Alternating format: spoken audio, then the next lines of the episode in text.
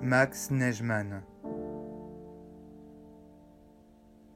Un incarcéré à Clairvaux. Journal 1941-1943.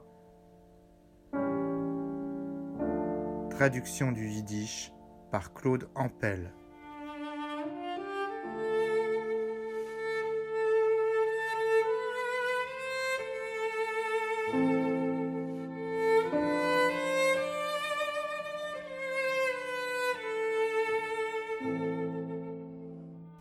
Le surveillant-chef a encore aujourd'hui dit à Katz qu'il ne fasse pas de bêtises et qu'il n'essaye pas de s'enfuir, car il sera libre, ne sera pas retenu et qu'il n'ira pas en camp de concentration.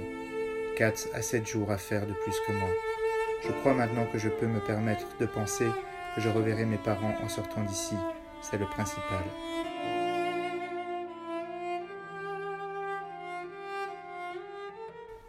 Comme je reste ici, je vais me remettre à faire des portraits et gagner un peu de tabac.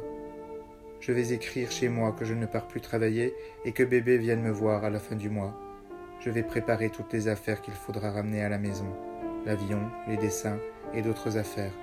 Je vais encore faire le portrait de ma mère, d'Hélène et peut-être de Sarah et d'Isser. Je vais voir si le temps me le permet.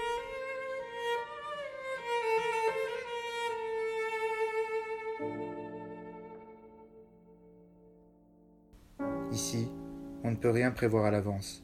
Aujourd'hui, c'est ainsi. Demain, c'est foutu. Que peut-on faire? Une chose encore me réjouit. Bientôt deux mois, et c'est la liberté.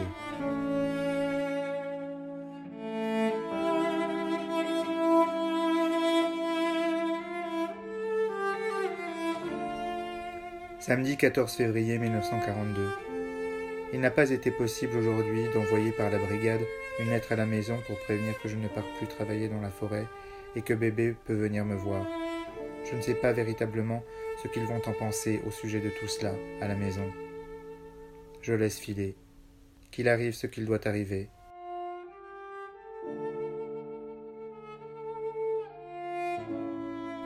Elias a aujourd'hui reçu deux lettres du vieux Goldschmidt qui les a écrites de barre sur aube.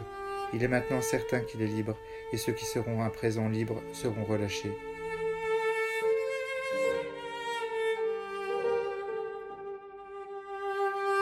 Hormis ça, rien d'important.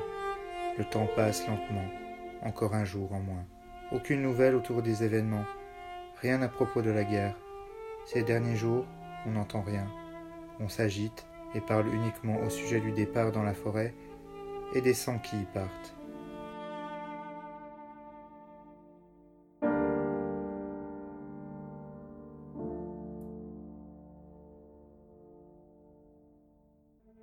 Il m'a été donné de voir un tableau étonnamment beau.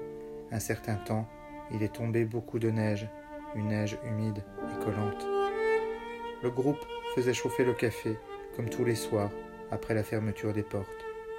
Je me suis approché de la fenêtre pour respirer de l'air frais, et ici et maintenant, un étonnant paysage naturel. Une colline sur laquelle s'élève Saint-Bernard, ses mains tournées vers le ciel recouvertes de neige, les ruines environnantes recouverte d'un duvet blanc. Un brin de verdure subsiste. Le ciel d'une couleur indescriptible. Tout dans ce tableau est d'une merveilleuse et belle poésie. Je suis resté longtemps près de la fenêtre, étonné par le paysage naturel. Un chef-d'œuvre de la nature qu'aucun maître n'en saurait exprimer la réalité avec sa palette. J'ai également appelé mes camarades et leur ai donné l'occasion de s'émerveiller.